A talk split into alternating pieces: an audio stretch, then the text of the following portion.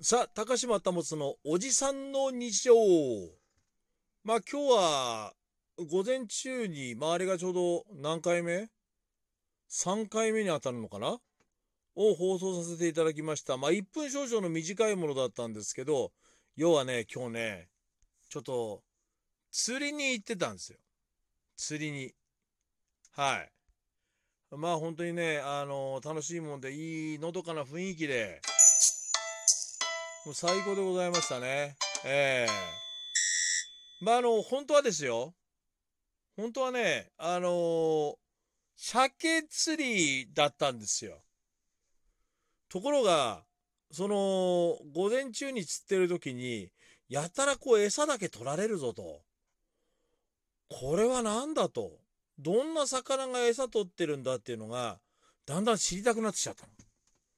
そこでさ、あ、ちょっと高島よ。まあ、実はこれ、治療やってる先輩に連れてってもらったんだけど、ちょっと針変えて、この魚の正体見るべって話になったら、これがなんとね、サバが釣れたんですよ。サバダバサバダバ。ささやかな笑いありがとう。ええそれが釣れたんですよ。で、まあ釣れないより釣れた方がいいかなっつって、鮭のこの浮きとか、ね、鮭釣りの浮きとかついてるのに無理やりですよ。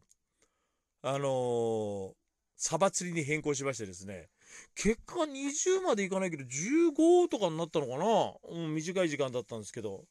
で、その後はパタッと釣れなくなって、まあ本当は午後からあのー、ヤマメ釣り行くか。これダメだったらなんて言ってたんだけど、サバ釣れちゃってなんか勢いついちゃって、じゃあちょっと午後もう一回鮭釣りやるかなんて言ってやったら、まあ、全く釣れないのよ。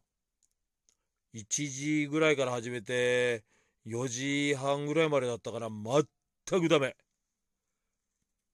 で、途中でちょっとあの、糸がね、手ぐすっていうか、そのラインが絡まっちゃったんで、ちょっと直してたんですよ。で、直って、あ、よかったよかったって言ったら、高島これ思いっきりちょっと遠くに投げて、もう一回引っ張って、ゆっくりリール巻いて引っ張ってこい。そうしたらまた治るからって言うんで、あ、そうですか、なんつってさ、実はこれ、竿とかリールって先輩の借りてたんですよ。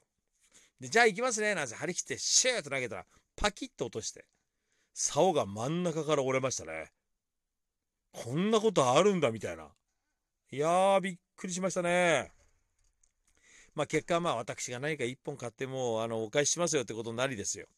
でまあなったんだけどまあ勉強量ですかね。うん。そんなにいい竿ではなく、まあ、あの、何千円買ったら、まあまあ、7、8000円とか、そんなもんらしいんですけどね。ええー、まあ、今日はそんな一日でしたね。まあ、これがね、でもまあ、途中針だしね、楽しくないかっつったらこれ楽しいのよ。楽しくないかって言ったらこれ楽しいの、非常に。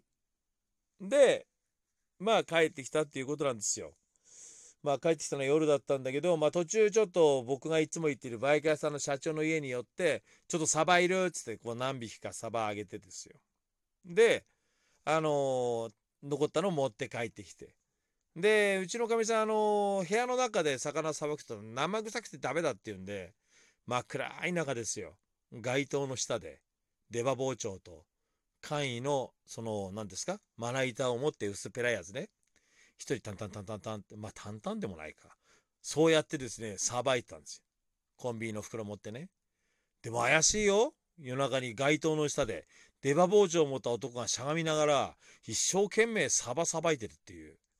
どういう図なんだって感じでしょでもまあ、あの、娘がね、あの、うちの娘はあの、管理栄養士の勉強してるんで、なんか、サバの味噌煮がいいんじゃないなんて言ったら、うん、分かったなんて言ってたから明日作ってくれそうなんですよね。ええ、これじっくり煮込んだサバの煮込みになったらもう最高でしょうね。あ煮込みじゃない、サバの味噌煮だよ。これになったらもう最高ですよね。